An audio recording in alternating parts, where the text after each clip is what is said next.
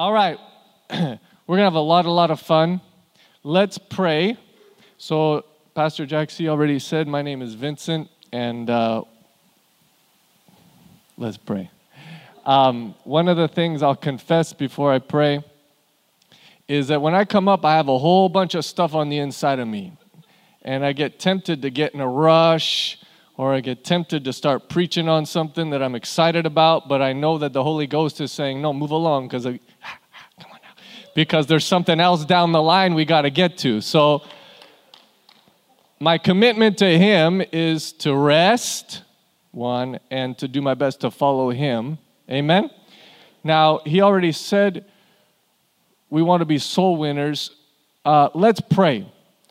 You know, right before we came tonight, we have a two year old son, and he's so awesome. And our daughter and our son, they're, they're both awesome, but they're, it's anyone who's had at least two kids, you know, it's so interesting to see that each one has their own personality, and it's hard to explain the personality exactly, but it's so unique.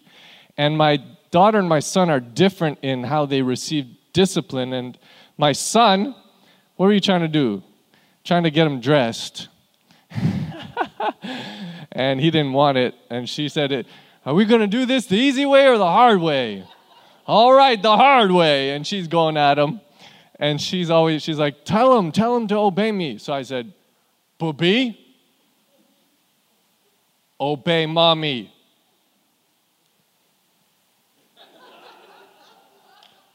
okay.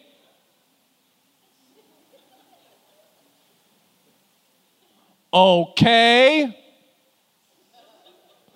There's something about him in particular. My daughter's different. She would say, okay, and she'd do it. Him, there's something in him that I know if he says okay, it's done. But he has this will that is good. It's good to have a, a strong will. And I don't want to break that. I respect that he wants to be the one to make the decision. But I also know that I'm the one in charge. So I'm going to I'm going to wait. I don't force it, but I'm going to wait because he's going to decide to obey. And it's just the okay. And I know it's I don't know how but as soon as he says okay, it's done. It's like he's free from that that temptation to rebel and it's going to be all right. Why did I say that? God wants to flow through us. Amen?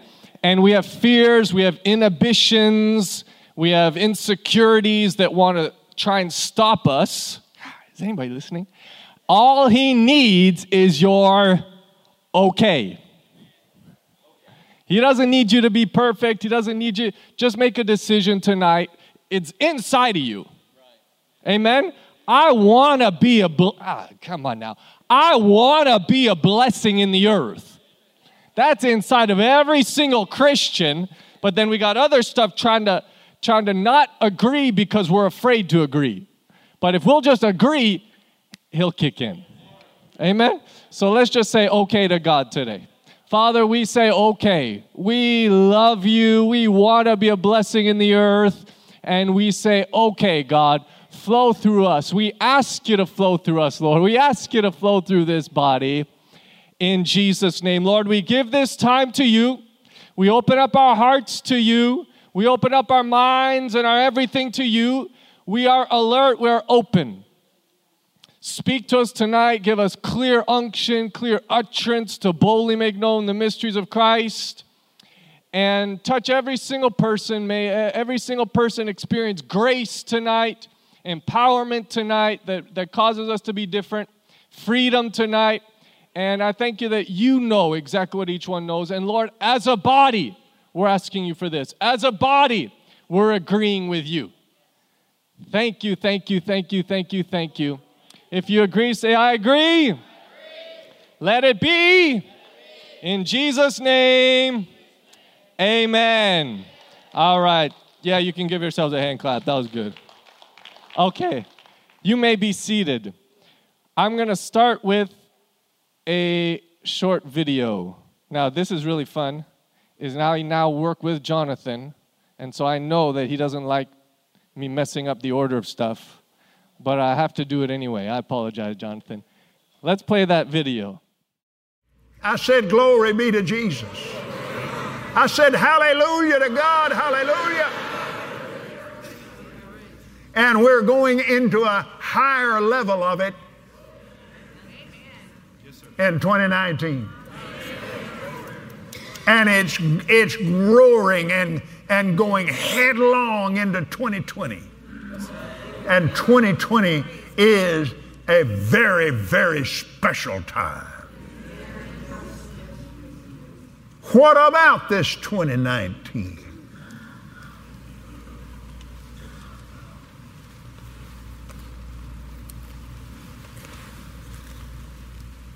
How can the marvels and the wondrous works take place?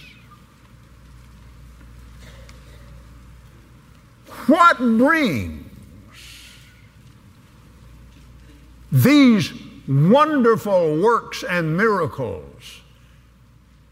What causes these things to be manifest?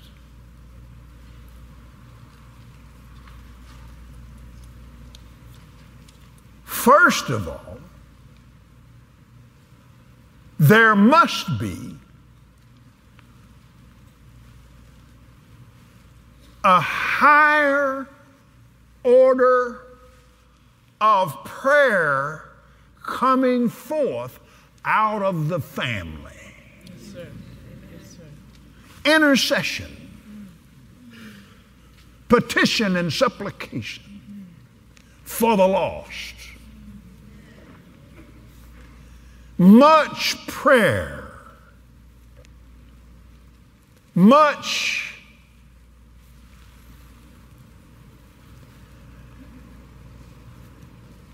calling forth, much calling things that be not as though they were. Praying for the lost reaching into the heart of God and asking Him for the nation.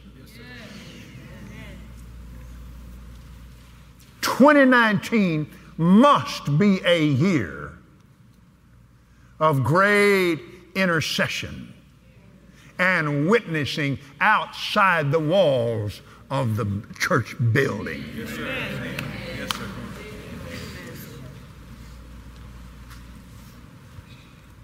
I'll do signs and wonders. I'll do these marvelous works, saith the Lord. If you'll take me to the center, if you'll take me to the streets, give me an opportunity to reveal myself. You keep ringing the dinner bell of healing, and I'll draw the people. This building and other church buildings won't hold the people. But you can't just sit here inside this place and beg for miracles. I'm going to require you, saith the Lord, to walk by faith. I'm going to require you to get healed on your own faith. Most of the people in my ministry, saith the Lord, most of them got healed on their own faith. Be it done unto you as you have believed. Daughter, thy faith has made thee whole. I'm requiring more of those of you older children in the family. I'm requiring more of you because you're older, it's time for you to help with the babies. It's time for you to see to it that the babies get an opportunity to know me, saith the Lord. I'll require it. But you'll be rewarded beyond your wildest dream because you'll see miracles under your own hand. You'll see things happen that you've only dreamed about happening because the time has come. And just the way the great healing revival hit this earth in 1948, 49, 50, and it was so easy because the miracles were happening in the streets and they were happening in tents and they were happening all over this United States. Well, those days are here again. It's time for it. It's time. If you'll get out there where the people are, you'll be shocked at how easy the miracles will come and how easy they will flow. And people that have no idea about me or anything about my word will come running to those of you that will spend time in intercessory prayer. I'm not talking about hours and hours, I'm talking about minutes a day. I'm talking about just give me time. Just give me part of your morning. Just give me part of your evening. And pray in the Spirit and intercede for the lost. And I'll see to it, saith the Lord, that 2019 is the most startling year of your life. Amen, amen, amen. Say thank you, Lord. Say thank you, Lord. So, if you can put up the first slide. So, let me introduce us. We are the Jesus Tours. Now, the Jesus Tours is the outreach arm of West Houston Christian Center. That's who we are. And tonight is, next slide, and what? Equipping night. Now, we already prayed about this, but I'm just kind of introducing it. In Ephesians chapter 4, uh, it says that he gave certain gifts apostles, prophets, evangelists, pastors, teachers. Why? For the equipping of the saints for the work of the ministry. And I was listening to somebody today. I listened to a whole bunch of people, so somebody said this. it was Keith Moore. He said,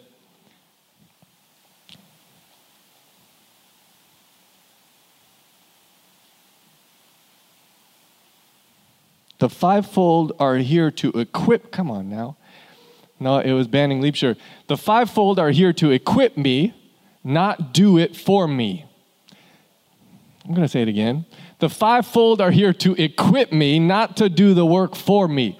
Every single born again believer is supposed to be involved in spreading the gospel.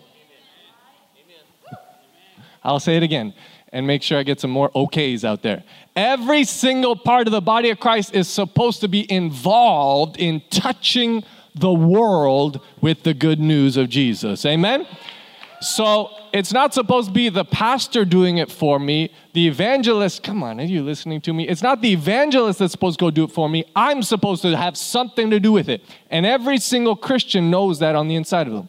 Amen? So this is an equipping night. It's a time where, see, this is what happens when someone preaches the Word of God, there's equipping going on. And it's spiritual equipping. It's different from natural equipping, like a natural soldier. Are you listening? Wears, are, are you listening or not?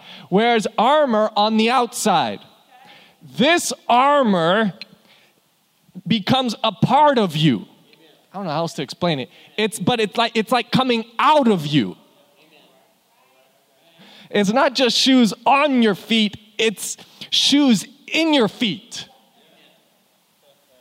that cause you that see if they were just on my feet then I'd still have to be the one doing it.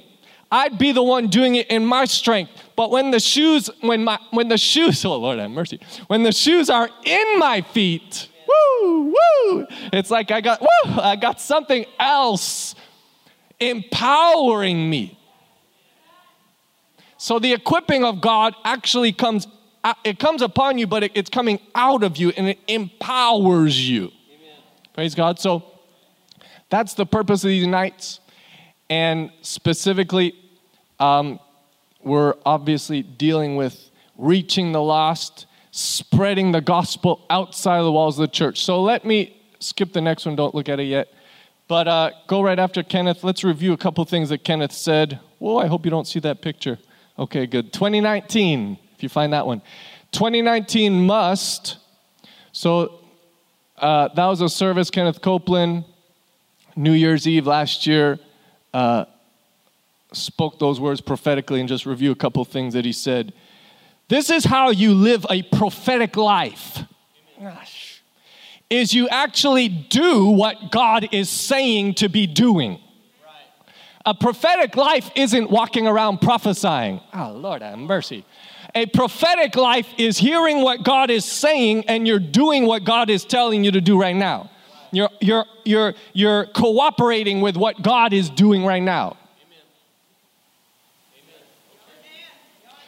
That's the people in Hebrews 11. Every single one of them heard what God was doing in their moment, in their generation, and they, are you listening or not? They cooperated with what God was doing and did great acts.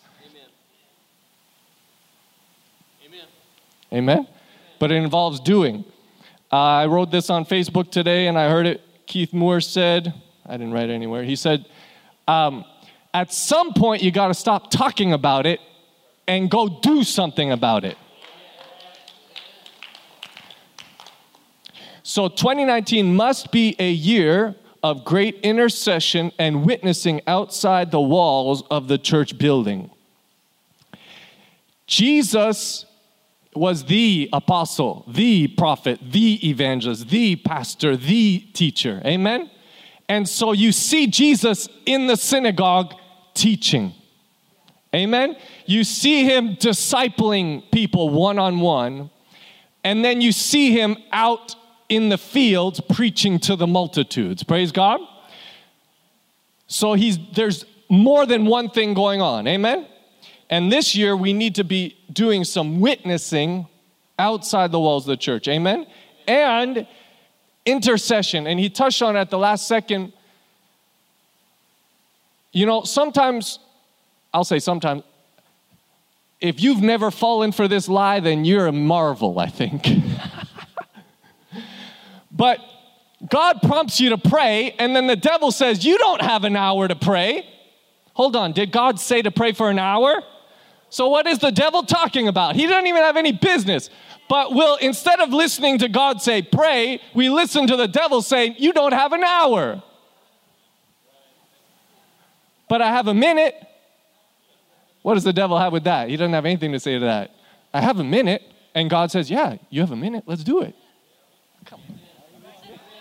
In that one minute, so much can happen, but the devil steals so many things by trying to say, but you don't got a whole day to fast. You don't got an hour to pray. You can't even pray an hour if you wanted to.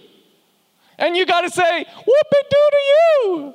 I'm going to sit down here for 50 seconds and I'm going to pray and it's going to change the world.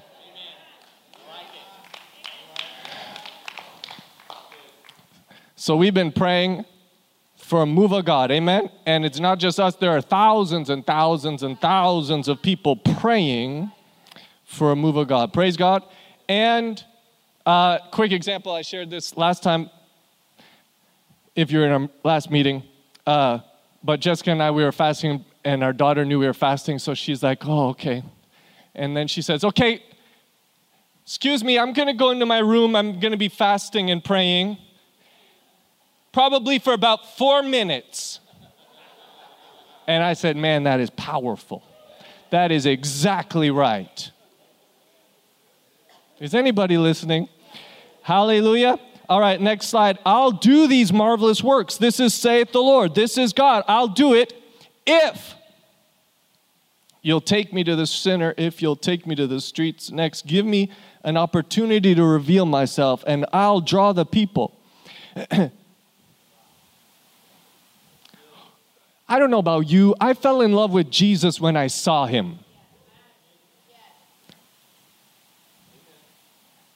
That takes a revelation.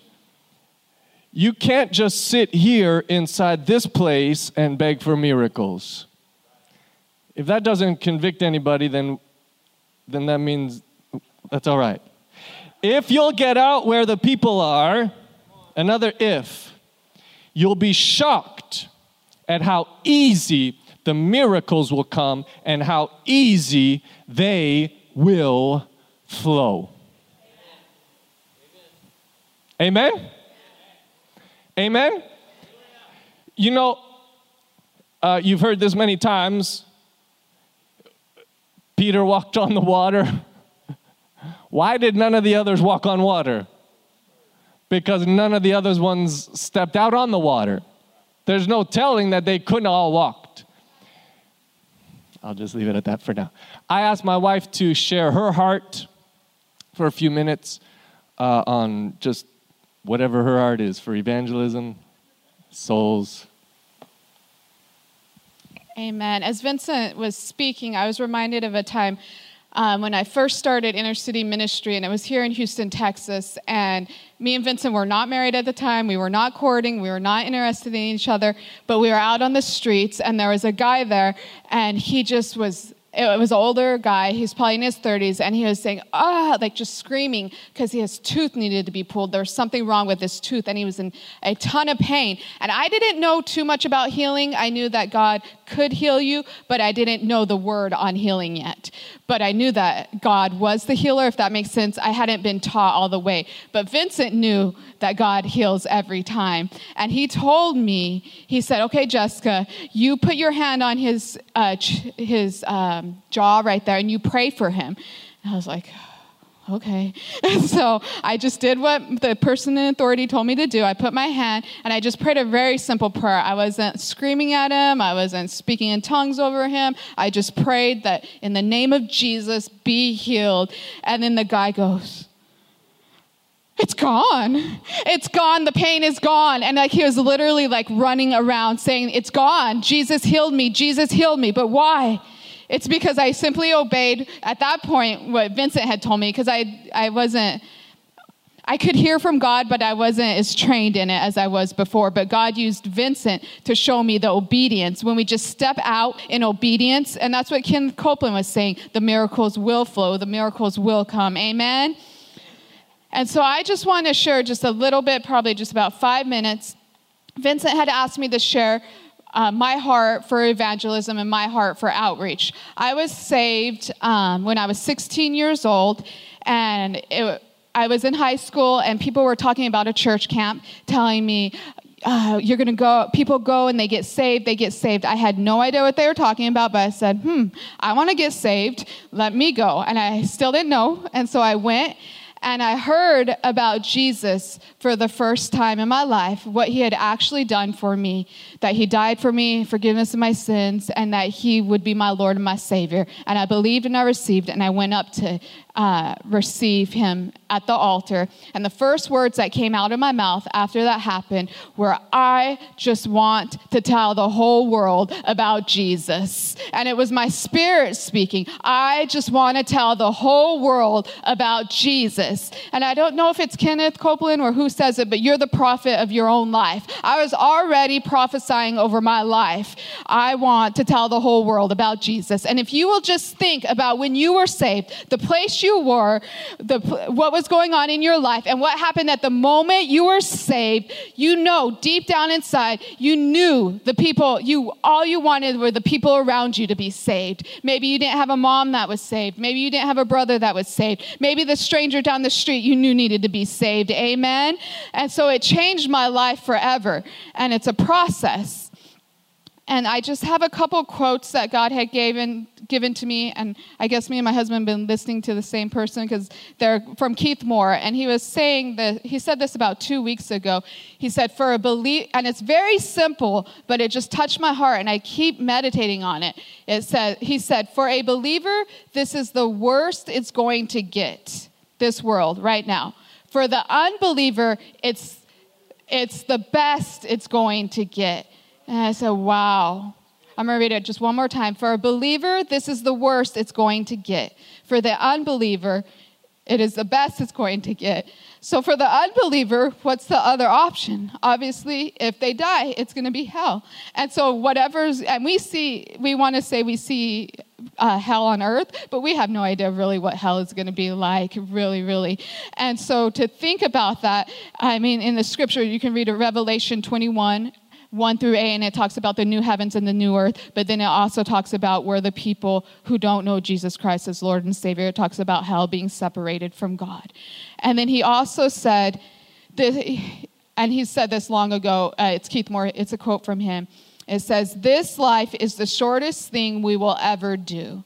This life, compared to eternity, is the shortest thing we will ever do. And James 4, verse 14 says, compares our life to a vapor, where we're here one minute and then we're gone the next. It seems like a long time, but it's the shortest thing that we will ever do. So, what are we going to do with this little bit of time that we have on this earth? Amen. And then it's, uh, I wrote this down too. Let me just see. Okay, I wrote, we have to allow the Holy Spirit to awaken us to see the urgency, the vital importance of sharing the gospel, getting the gospel out. We have to be awake to it. I heard Christine Caine, she works with um, uh, human trafficking, and she said this, it's part of her testimony. She says, You have to see people, just not look at them. She had seen a, a poster of a child in an airport, I believe in London, that had been trafficked. And she saw people walk by it, walk by it like nothing. And then she stopped and looked at it. She didn't just see it, she stopped to look. And when we stop to actually look at people, the love of God is going to come up on the inside of us. Because she said, when you stop and actually look at people's condition, you're going to be compelled to do something because Jesus is on the inside of us. And, and when, what did he say? He looked at them and they were as sheep without the shepherd, right? What happened? Compassion moved him to do something about it. So the people you're around, maybe you're not a fivefold minister, but you do have a work of the evangelist. The people that you see at Walmart, the people that you see at the bus, the people that you see at a restaurant. Do you, are you just seeing them or are you looking at them? Are you looking at them as a soul that's either going to heaven or going to earth? And it's one thing to get feelings about it and get excited about it, but it's one thing to actually do something about it. We have to allow the Holy Spirit to allow us to continue to be stirred about it. So I'm just going to say again you have to see people, just not look at them. When you see, you are completely moved to do something. And the last thing I'm just going to share is there's a real heaven and there's a real hell. Life with God, life in the blessing of God, life without the blessing of God. This is real. This is reality. And we go, and there's people going to church all the time, and they know, you know, I'm saved, and that's good, and that's wonderful, but it's reality. This isn't it. There's heaven and there's hell, and there's people that need to be snatched out of the kingdom of darkness into the kingdom of light. And those people are around you. Jesus isn't here right now in the flesh, Jesus is on the inside of you. They don't see Jesus in the flesh unless they have a vision. Well, why not? I'm not denying that that can't happen but they see you. You're Jesus made in the flesh to the people next to you. He's expecting you to allow him to move through you. Amen. He can't, he needs you to do something.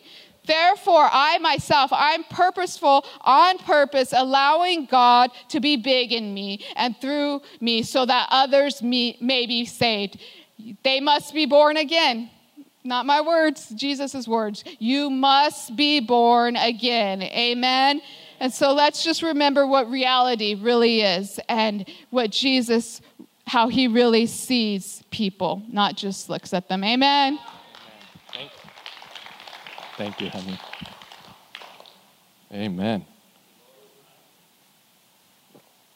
Uh, many of us Let's find Matthew chapter 9, verse 38. This is good, man. Hallelujah. Come on now. Matthew chapter 9, verse 38. Probably every most people have heard this. and if you haven't, then it's good. I didn't grow up with a dad, and so that affected how I see God, whether you whether you understand that or not it affects how you see God. Amen? Your parents represent God. And so, whether you consciously understand that or not, there's something in you that equates that, and then, Lord, is anybody listening? Then, then determines its value based on how my parents valued me. And then, so when you find that out, then you have to have your mind renewed and all that. And like, my dad was this or my mom was this, and, I, and that's, and I'm thankful for them. But God you, you love me on a higher level. Follow me here for a minute. She just said, unless a, a very rare thing happens and Jesus appears in the flesh to somebody, when they see you, something in them is equating you to Jesus. The good, the bad, and the ugly. Even though it's not in the Bible that Jesus is bad or ugly, their unrenewed mind doesn't know the difference. They think this is what Jesus is like. Even though mentally everybody knows Jesus is this wonderful thing, just like everybody knows God is good, but that doesn't change the fact that I think He hates me because my dad hated me. Is anybody hearing what I'm saying? That's a powerful thing, what she just said. So, it's a sobering thing too, because that means I want to look, I want to be a good representation of Jesus. Amen? All right. Matthew chapter 9, verse 38. At the beginning of the year, we had a meeting with all the pastors, and we were kind of sharing with each other what God was saying. And almost everyone in the room, or a lot, came back to this verse, Matthew chapter 9, verse 38. I have a slide if you want to put it up. I'll start in verse 36 says when he jesus saw the multitudes he was moved with compassion for them because they were weary and scattered like sheep having no shepherd. Then he said to his disciples, The harvest truly is plentiful, but the laborers are few. Therefore, pray the Lord of the harvest to send out laborers into his harvest. Now, if you go back to verse 35, it said Jesus was going all throughout the cities and villages, teaching in their synagogues, preaching the gospel of the kingdom, healing every sickness, every disease among the people. See, I'm going to shout so loud, but I'm kind. I, I, I, yeah, I'll go ahead and shout if I want to shout. Um, it was, it wasn't enough. It's not me talking. Jesus is talking. He was going around preaching, teaching, healing, casting out devils, one after another and after another. And then he looked up, and there's so many more. And he's on his way over there. And now who's going to take care of all these people? And he's saying, I can't do this on my own. But he looked out and I see this all the time now, but when we especially saw it when we were in the jail, Jessica can attest to it. We'd have crowds, we'd do big church services for the people in the jail, and I'd look out, and this is what I saw. I saw people that were weary and scattered like sheep having no shepherd. Other verses, uh, my cross reference says they were harassed. Anybody else have other words? Weary, scat, distressed, harassed. Just someone who never had a shepherd. And the heart of God said this pray. He said the harvest is plentiful. Now, when Jesus looked out and saw some messed up person, he saw harvest. He didn't say sinner. He said, Whoa, look at that. That's like a, what do they say, ripe plum off the tree? I don't know. Is that what they say? Something like that. He said, That thing is just plop ready to be harvested if someone could would just go over there. But what's our carnal tendency? Messed up person, needs to get a job, what a loser, lost, done for, helpless. Let's just get the heart of God for it. Amen? Jesus is saying right now, today, if we want to live prophetically, we need to be listening to what he's saying. Jesus is looking out at the world and he's saying, I see lots of people hurting, harassed, distressed, scattered. like sheep without a shepherd. They don't know how to honor police officers, let alone their parents, let alone pastors, let alone the government. They ha- they've never been correctly trained, taken care of. That's why they're so messed up. I need somebody to go help them. So Jesus says the harvest is plentiful. Is anybody listening? Christian TV needs to see. It's easy to say the world is messed up. That the world knows that. Mercy. I'll tell you something else I heard today. Francis Chan said, if unbelievers could do the same thing that we're doing, it's not enough.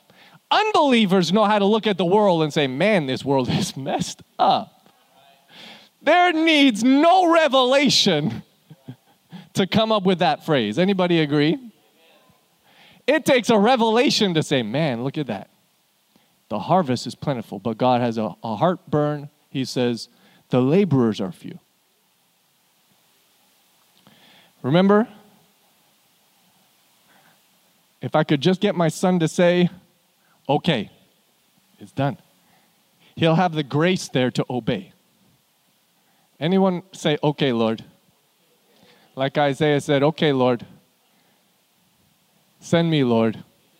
Don't look at your inhibitions. Don't look at your feelings. Just say, okay, God. However, it's going to, just do it, Lord. Yes, of course, I want to do it. I don't feel adequate. I feel like I haven't been good at this at all, but okay, Lord. Is anybody else just going to say, okay? Just say, okay, Lord. Laborers are few. In the book of Nehemiah, you don't have to go there, but in chapter 4, it says that the people had a mind to work. Paul said to Timothy, do the work of the evangelist. Pastor Jack taught on work this Sunday. To go do work, you have to actually get up and make a decision. I got to go to work today. Like, and then you actually have to put your boots on and go and do something. He said, if you just sit here in this house and beg for miracles, it's not going to happen. But if you will go outside these walls, you will be amazed at how easy the miracles come.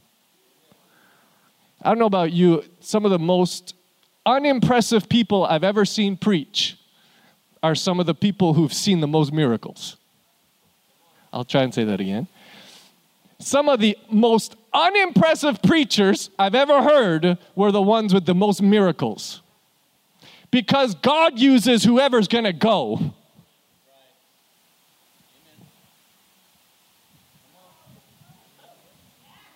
See, it's one thing to stand up here with a gift to preach and preach.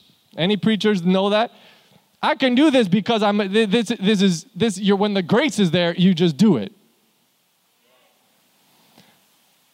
But God is going to touch the sinner through whoever's going to go talk to the sinner. Whether it's somebody who's charismatic or not charismatic. Is anybody going to hear me? Just say, okay, Lord. See, the okays are getting a little less. All righty, here we go.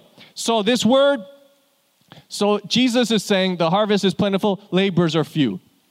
Therefore, pray the Lord of the harvest to send out laborers into his harvest. So let's look at this word to send out. The word send out in the Greek is ekbalo. Next slide. Ekbalo. Hallelujah. And I put a whole bunch of things up there. It's actually the same word as when, when, you, when, G, when it would say that Jesus cast out a devil. I don't know if you've ever seen a devil manifested. They don't just leave when you say, Oh, excuse me, devil. We don't really want you here. Can you please leave? They don't just go, they have to be cast out. So, this word, God, I pray that you would ekbalo, labors, is more than just God, please send people. He's trying to thrust people out into his harvest field. And there's even a violent notion to it. Not violent like it's gonna hurt, but violent like there's a thrust. And Uh, you, can, you know, you could read some of these to expel, to compel one to depart, sternly, though not with violent language, so employed that the, well, to draw out with force, with implication of force overcoming opposite force. Glory to God. You want to know what that means? Greater is he that's in you than he that's in the world. Greater is the guy in here than the guy out here. Where I have inhibitions and fears, God is going to work until this thing comes out. If you just say, okay, if you just say, okay. So I have a, so I, was in the bathroom back there yesterday and I said, God, you know, show me a biblical image of this. And right away, this is what I thought of Jonah got ekbaloed out. Now, when he refused to obey, he spent all his money, probably the money that he's supposed to use to go to Nineveh, spends it to try and go across the world in the completely other way, ends up on a ship goes and hides in the bottom when he, he knows, man, there's trouble and I feel really stupid right now. And, and then finally falls asleep down there. They come find him. They ask him, What should we do? You know, and he says, Just kill me. I mean, just throw me. He didn't say, Just let me off at the. God. He didn't say, Just let me off at the next port and I'll obey God and get back. He said, Just kill me. Just, just throw me overboard. Let me die. Isn't it amazing? You'd rather die than obey God? So God was merciful and had this fish ready, and it was not comfortable, but it was salvation. It was mercy. Amen? And when he was ready, whew, anyways, I thought that was just humorous. That's why I'm showing that to you. but God is wanting to thrust out laborers into his harvest. Amen? Somebody say, Thank you, Lord. Let's be tactical. Let's be tactical. He said to Timothy, Do the work of the evangelist. How does God do things? God is not, I don't want to use a mean word, but He's not foolish. You know, if somebody's going to prosper in business, they don't just say, oh, let's just try something. You don't just try something and then become Apple or Amazon or you got to be strategic. So, how does God do things? Let's go to the next slide. God is going to work through, number one, through you. Amen. Somebody say, Thank you, Lord. God wants to work through you.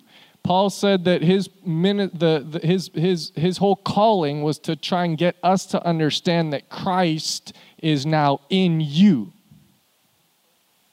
The is anybody listening? The hope of glory. I mean, the world is dependent on you manifesting. I'll say it again. The world is needing you to manifest. You are the hope of glory. Like Jesus is like, Oh Lord God, are you sure, Father? They're not, you know, okay, we're putting our hope in this. I'm joking. His hope is in Stephen, his hope is in Jessica. But of course, not just Jessica, Christ in Jessica. Is Christ in you? Yes, Christ is in you. Say, Christ is in me. So God wants to work through you. He doesn't want to just work through the platform ministry. He want because see, we're here, but tomorrow Ms. Gloria is going to be working with other people. Tomorrow, Pastor Jack C is going to walk out on the street and maybe go to the store, be around somebody else. Tomorrow, you're going to encounter other people that that were not here to hear this. Amen. So God wants to work through you. All right, I'll keep moving because I got to get the stuff and within your sphere of influence. You have influence somewhere, and that's powerful. It's not only in here, people up here that have power. to touch lives. You at your job. See, they don't know me. They may never meet me, Pastor Jack. See, they might not ever meet any other Christian but you. You have authority somewhere to be a blessing to somebody. And I want to just set you free and, and, authorize you to be a blessing wherever you are. Amen? Then he's going to work through the body. He's going to work through the church, and this is important. And within the sphere of its influence, because uh, in 2 Corinthians chapter 10, 13, uh, Paul said that he never went outside of his boundaries. By the Holy Spirit, he knew exactly his spiritual domain. This is powerful stuff.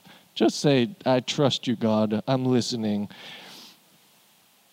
So he's going to work through you as an individual, and we want to bless you to go out and be a blessing in your sphere of influence. But I also want to encourage you that he's trying to do something through the body.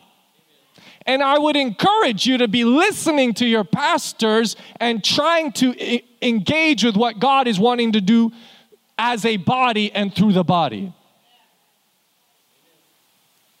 Amen? The local body is very, very powerful. There's, there's power in numbers. Where I am weak, you may be strong. Where you're weak, I may be strong. One will put a thousand a flight, two will put 10,000 a flight. That's not even normal math. Amen? If you're afraid to be a blessing on your own, then get in on the body. Just join the body. There's strength in the body. Praise God. So we're going to be tactical. We're going to we want to empower you. We want people to be free, be a blessing everywhere you go. And then I want to encourage us to wherever the past pastors here say, okay, we're going to do this, join in however you can, whether it's giving, whether it's praying, whether it's showing up. Be a part of it. God is going to be in it. When you choose not to, to, to participate, you're missing out. Probably God is encouraging you to do it.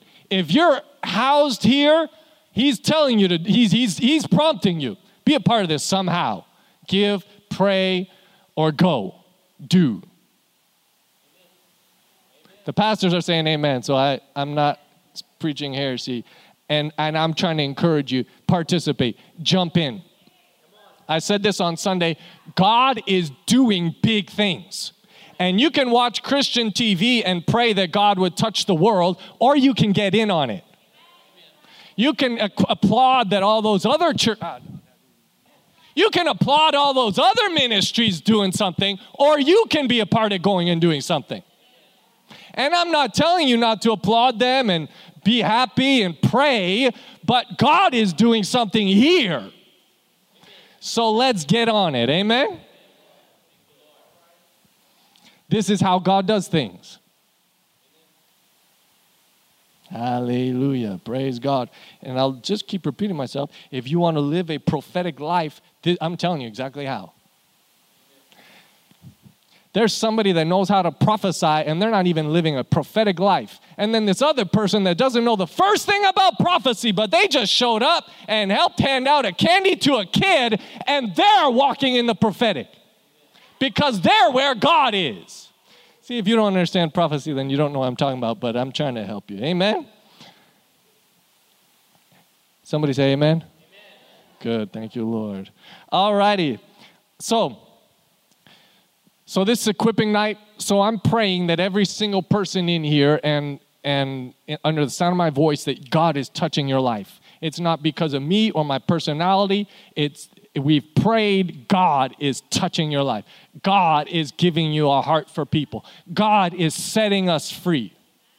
from fear and, and inhibitions and selfishness and laziness and self centeredness. And He's thrusting us out to be a part of something big. Amen? And now I want to kind of bring it in and just share a little bit about what we're doing as a body, as the outreach arm of this house. So here's our current strategy, and this is exciting. Ah, come on, I got to keep moving. Quick feet, quick feet. So I got to move on this quick because I got, ah, Lord have mercy. See, that's what I'm talking about. I start preaching and then I forget. I got a lot of other stuff to get to. So here's our current strategy. We have been in Westchase for 30 years. If you look at Westchase, it's South Gessner to West Houston Center Drive or whatever it's called, West Park to Westheimer. It's exact geographical boundaries. And if you look at the map, we're almost straight smack dab in the middle.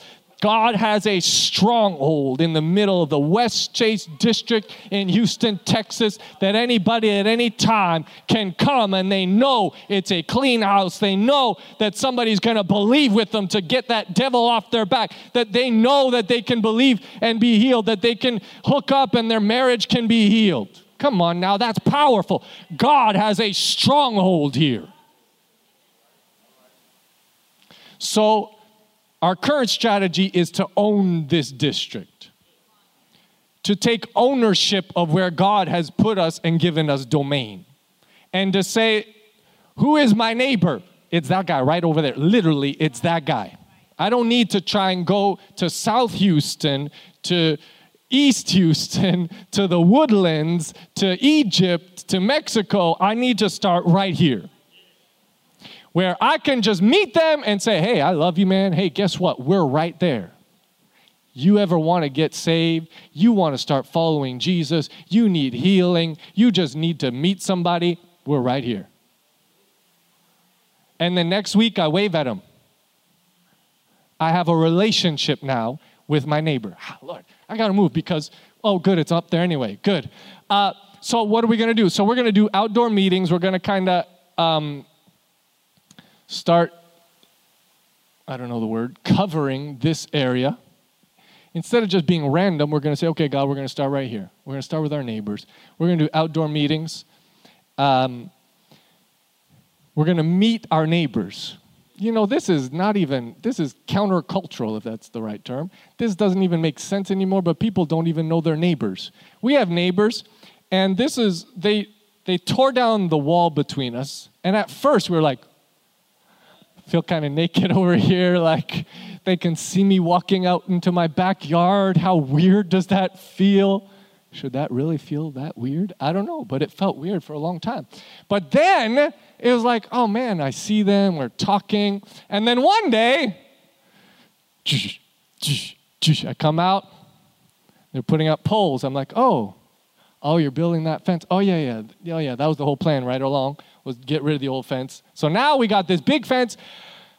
We don't see them for months. Am I exaggerating? I don't even, I don't know how, but we do not see them. This is the, and we live in a very family, nice neighborhood. And we barely ever talk to our neighbors. That is not heavenly. So we want to go ahead and just meet our neighbors. I don't need them to get saved if they don't want to get saved, but I want to meet them. See, that doesn't even sound right to some Christians, but I'm going to say it again. I don't even need them to get saved if they don't want to get saved. See, I'm going to go to my next slide in a minute, don't worry. Do I want them to be saved? Sure. But they need to want it too. Otherwise, I'm functioning in some weird religious spirit. But I sure want to meet them. You want to know why? They're so cool. Did you not know that? People are amazing. Did you not know that? God loves people. He like love. He like is infatuated with Stephen. Like, oh, he has this burning desire to be around every single human being. And if we will just go out in that spirit, you're going to fall in love with people. Christian, non Christian, pretty, not pretty, like you, not like you. You're just going to love people. If you'll just go meet them. So we, we're going to go meet them. Somebody say amen. And we're going to do our outdoor meetings are going to be fun. They're going to be geared towards kids, which, draw, which draws the family. And then what are you doing? You're letting people know who you are. You're touching lives. You're preaching the gospel. You're being strategic. You're working as a team. You're blessing kids. Families are meeting you. They know where you are. That's called strategy. Praise God. I need somebody else. That's called strategy and that's called powerful. Okay, come on. I only have four minutes. Seven minutes. Good. Now, in our meetings, we do something called do's and don'ts. And so let's look at some do's and don'ts on touching other people's lives. Here's some do's. And I don't have time to go in depth on each one. You see, almost everything I've said tonight, you could do a whole series on, but I'm just flying through some stuff. Number one, do be yourself. Who? You. Just be you. Me nor anybody else are asking you to be anybody else but you. You and the Christ in you is who is powerful. You are the person that that other person wants to meet. They don't want to meet a fake version of you, they want to meet you.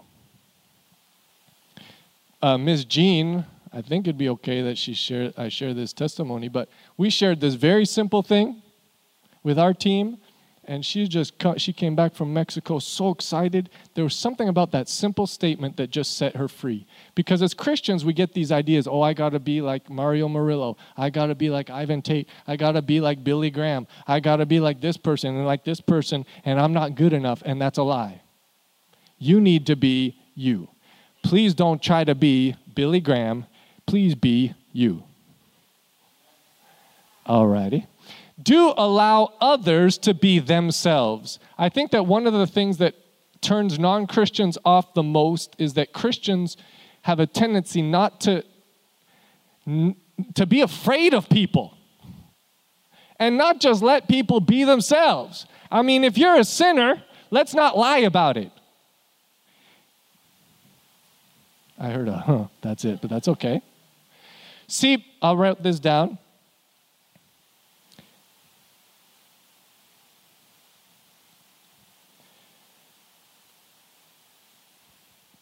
You don't want people to pretend with you because if they're pretending to be something, then they're actually lying.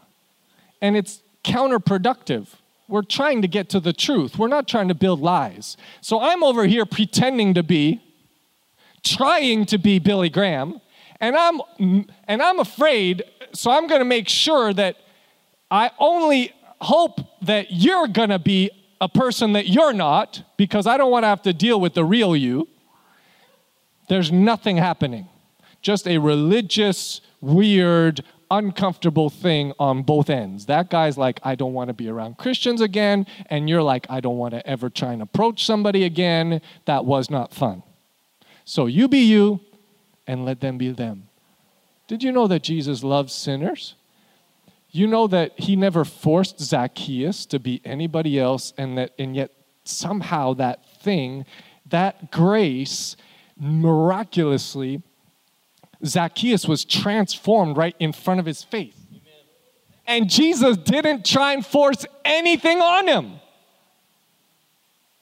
When he met the woman at the well, he did not try and force her to lie to him and pretend to be anything. He just was him, and he let her be her, and then he's just watching for the prophetic opportunity to be a blessing to her. See, anything else is weird. And I'm getting into my don'ts, and I won't have time anyway, so it's all right.